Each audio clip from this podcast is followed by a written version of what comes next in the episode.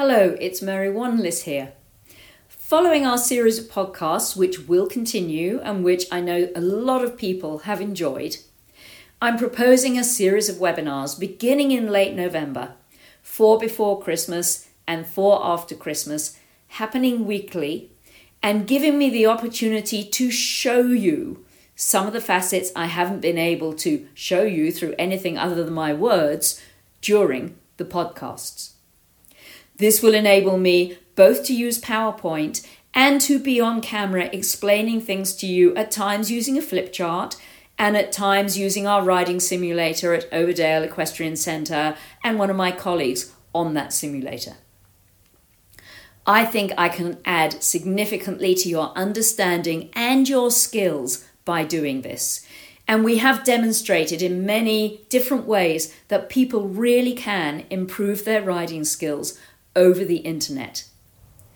I promise to be interesting and fun and slightly different and to give you very practical viewpoints, both on learning and skill development and on showing you the skills that it really is you need to develop. So it may be that we're facing a rather long and dreary and possibly isolated winter. But there might be a little possibility of some wonderland here between you and your horse as you discover skills that really can make a difference to your riding, your relationship with your horse, and how the interaction between the pair of you pans out. So please join me on this. You will find joining information on marywanless.shop forward slash webinars and I would love to see you, albeit on the other side of the camera, in a way that enables you to personally ask me questions and personally benefit from seeing as well as hearing. I hope to see you there. Hello, I'm Mary Wanless, welcoming you to podcast 39.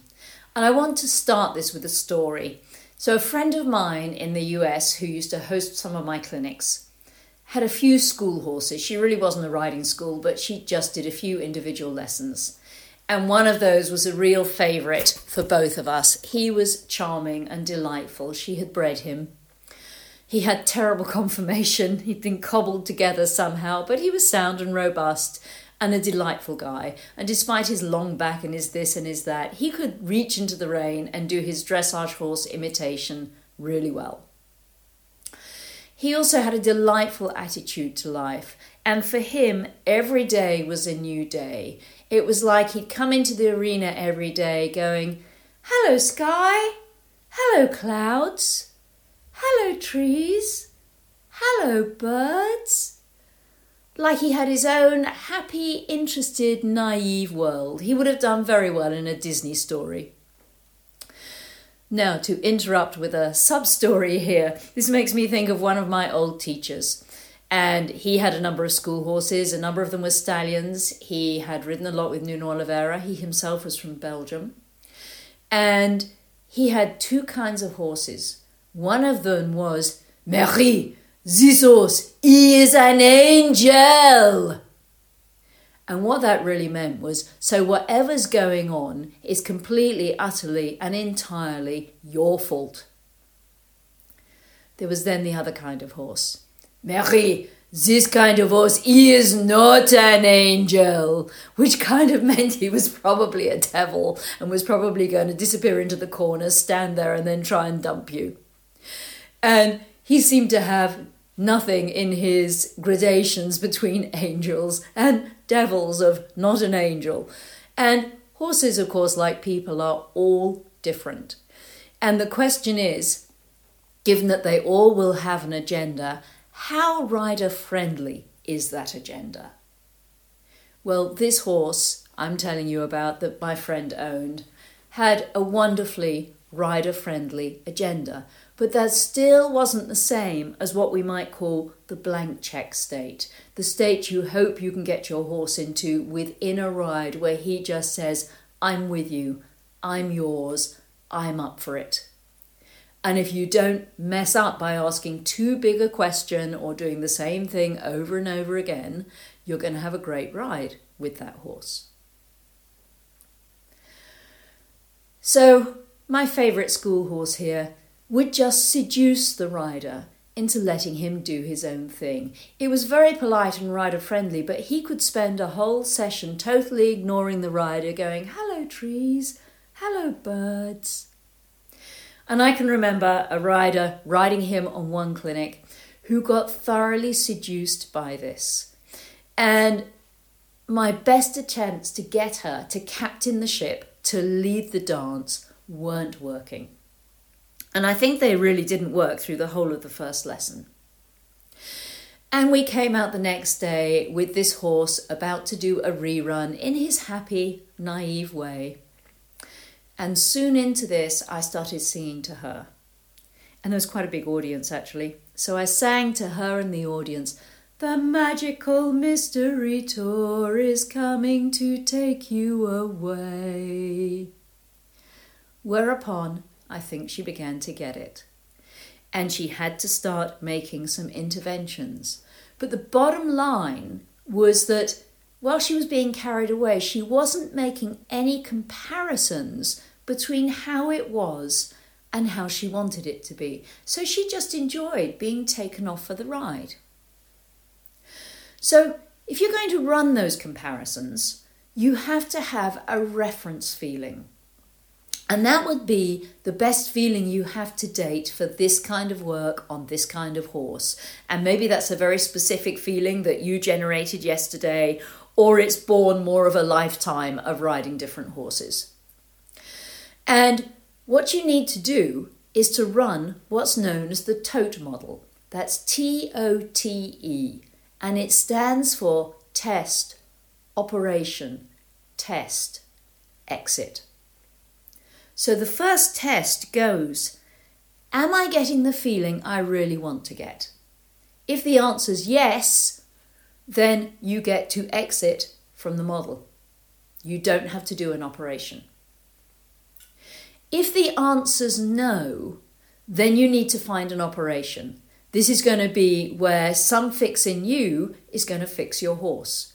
You might be scrabbling around for that operation if you're fairly early on during your 10,000 repetitions of that new coordination, or you might be getting it progressively more slick, or you may be able to come out with that operation really easily. You then have the next test. Did my operation work? Am I getting the right feeling? If the answer is yes, you exit. If the answer is no, you're back in trying to refine your operation. So you're running this model as you're riding. And also, you might be asking yourself, test, am I getting the feeling I really want to get? Yes. Could I improve this and make it better? And then run the operation on that.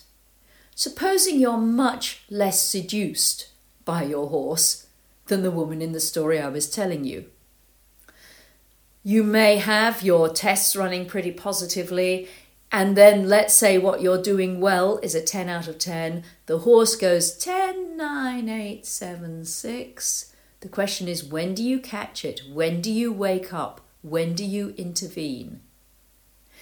If it really disintegrates a long way down that scale and that happens below your radar, you're then going to go, whoa, test, help, really lost it big operation, big mountain to climb to get it back to where you can go test, yep, got it, exit. There's also the question beyond the idea of is your horse an angel or not an angel, as to whether he has agreed to let you reorganize him, to be rearranged and regulated by you. Is he the kind of horse that's easily interrupted? Or is he more like a diesel engine? Maybe he's slowing to get going and then he's like a tank and stopping is a big deal and turning's not easy either. You're like trying to turn the Titanic. The opposite end of the scale would be he's hyper reactive. You do something small and boom, he's off. So, part of your training is helping him to find the middle ground between the two extremes of being uninterruptible, hard to disturb and reorganize, or so hyperreactive that, again, in a different way, he's difficult to regulate and rearrange. If you're going to go out into a competition and ride a test at a certain level, you need to know that at that level you can run the tote really easily with fast, slick operations on a horse who's easy to reorganize at that level, or at least relatively easy to reorganize at that level. So you need to be out of the tote more than you're in it. If you're in it, you're going to find it harder to look up because you're scrabbling around going, uh, oh, uh, uh, can't quite help, uh, wait, oh, oh, show, oh, losing it, hell, oh, uh. But where if you can go, test, operation, got it, here we go, oh, little fix, got it, little fix, got it, oh, regroup, little fix, got it. That reminds me of telling you some podcasts ago about Chris Bartle and his mental rehearsals of the Grand Prix test with corrections just as he expected to do them, moment by moment, step by step, half halt by half halt. Out of the tote more than in it, but making those tiny little corrections.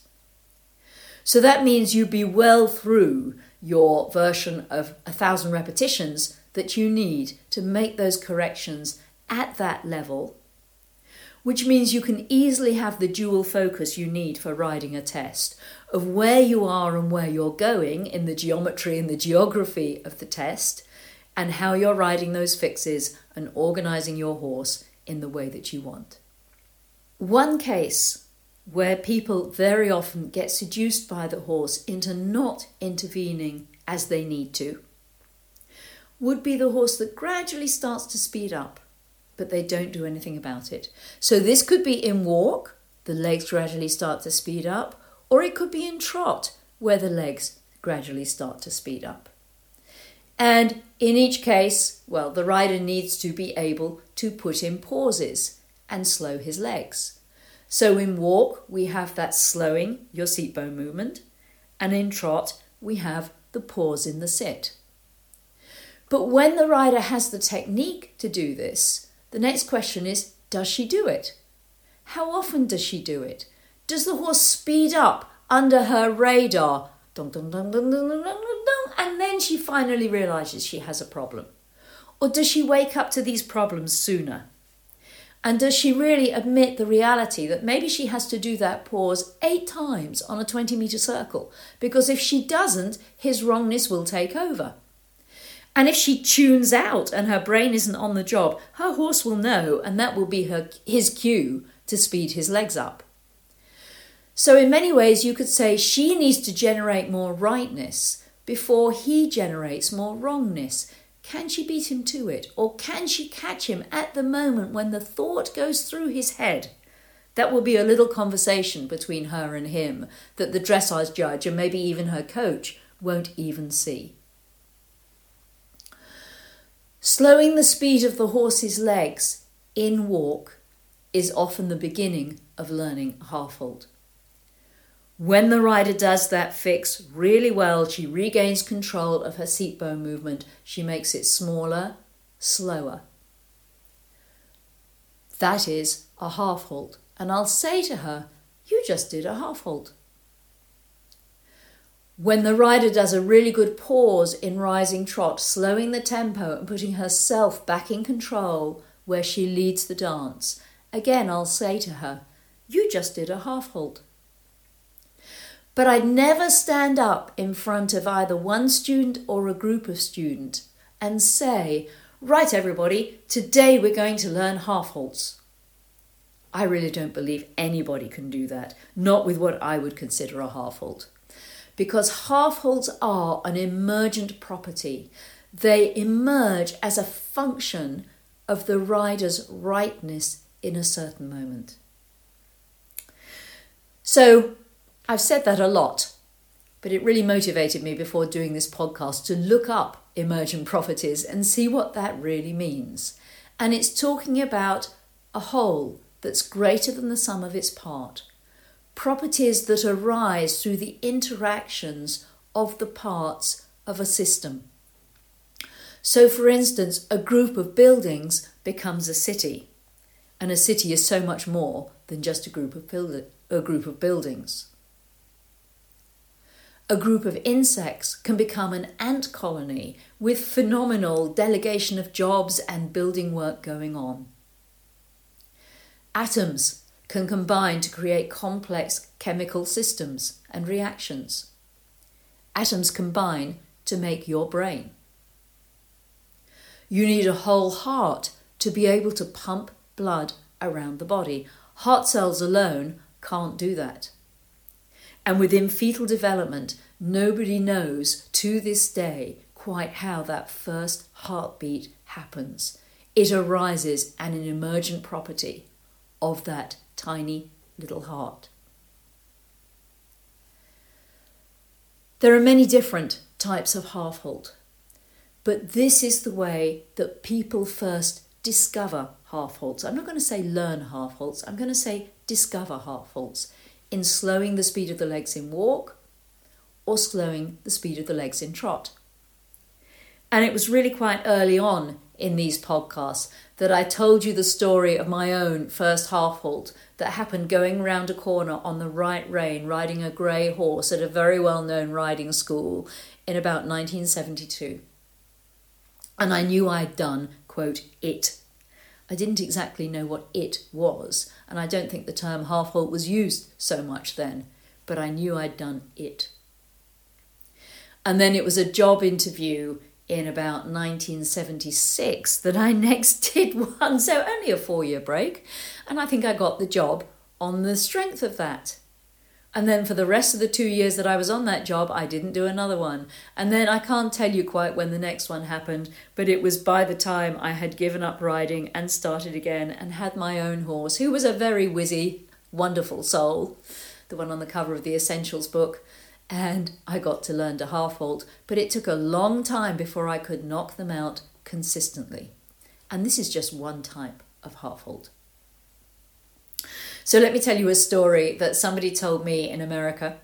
Um, this was a rider who'd ridden Grand Prix and fairly young, and she and her husband had decided they needed to do something together, just to have more fun together. And so they signed up for a ballroom dancing class. And this was, I think, going reasonably well. And one day the teacher set everything up, and the whole class are in couples dancing to the music. And she finds herself saying, Whoa, whoa, you've got to half halt. I'm running away with you. Whereupon the whole class stopped, turned, looked, and her husband apparently just wanted to sink into the floor. So she, as the woman in that dance, had inadvertently started to lead. And of course, she is a rider. She lives her life professionally leading the dance. And he had begun to be the follower. And she was saying to him, Hey, I'm running away with you. You need to lead the dance. I hope the poor man recovered and they got to enjoy the continuation of those classes. I often hear some neighbours of mine who are also coaches calling, half halt! And I always have the question is that a bite sized chunk for that person? Is it a doable piece for that person? If it was a doable piece, would they just forget to do it? Now, in the early stages, like I'm talking to you about slowing the horse's legs, people do forget to do it. They don't realize quite how interventionist they're going to be. They think they're going to get it just nice and then float off into the sunset and it's going to be wonderful, rather than they have to fix it again, make the fix again, make the fix again, make the fix again. But once you know how to do a half halt and you've made it repeatable and it is established, people don't forget to do it. They're much less likely to get carried away on the magical mystery tour. Rather, in the same way that riders don't go, Oh, I'm sorry, I forgot to get the horse on the bit today, when coaches are yelling, Get him on the bit! That rider didn't forget to do that. She didn't not want to do it. She lacks the skills and the tools to do it, and she's probably up there sweating, praying, and wishing. Once people know how to do a half halt, they're very likely to do it because they really like the vintage feeling of having done their half halt, leading the dance, and being on an organized horse, and get much less keen on having the disorganized horse whizzing off with them, getting heavy in their hand, not functioning well. So, people who know how to make that change are going to make that change. When people yell, half halt, we have a case of multifinality rather than equifinality.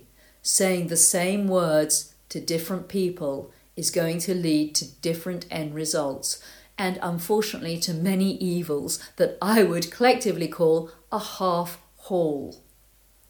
You're not going to see people on the balance point really well organized, pretty certainly you're going to see people getting desperate, leaning back, pulling, pushing in the stirrups, doing all the things that might make them the water skier to the horse's motorboat. So, half halts are emergent properties. People have to get quicker at realizing they need to do them and begin to admit, okay, this is so much more intervention than I ever thought it would be. I thought I'd just do a fix and ride off into the sunset and everybody would be lovely but they have to make it again and make it again and make it again. And in my own experience, the ability to be able to do it just like that, oh, I need an operation, boom, bang, done, took a very long time. I think I can make this quicker for people, but half halts are elusive and difficult to learn. In the next podcast, I'm going to come at this another way by talking about what a half halt is not. Because by figuring out what it's not, we get clearer to finding out what it is. And along with other riders and trainers, I would agree that it's elusive to find, difficult to teach, hard to explain. But if we can set up the circumstances that can make it work, we can begin to make those emergent properties emerge. Meanwhile, enjoy your riding, have fun with your horses, and I'll be back again soon. These podcasts are linked to two other internet sites. One is dressagetraining.tv, which hosts a whole variety of webinars taught by myself, Mary Wanless, and my colleague Ali Wakelin, where we're working live with a variety of horses and riders, showing them the basics of biomechanics and helping them build their skill and train their horses and explaining to the audience as we do this. There's also a groundwork certification course on that site based on the work of Dr. Andrew McLean and equine learning theory. And this too gives you a step by step guide to building your skills. We'd also love you to take a look at justgiving.com and then to search Overdale to find the Just Giving page for Overdale Equestrian Centre, which is my UK home base. Here, in this time of lockdown in 2020, we have 10 school horses eating, of course, and pooping and doing all the things that horses do, and no income to support those horses. And whilst they're having a wonderful time, for us, this is something of a stress. And if you've enjoyed these webinars or enjoyed these podcasts and benefited from them, and you're willing to give any small or large amount to our Just Giving page, we would be so grateful. Many thanks to you.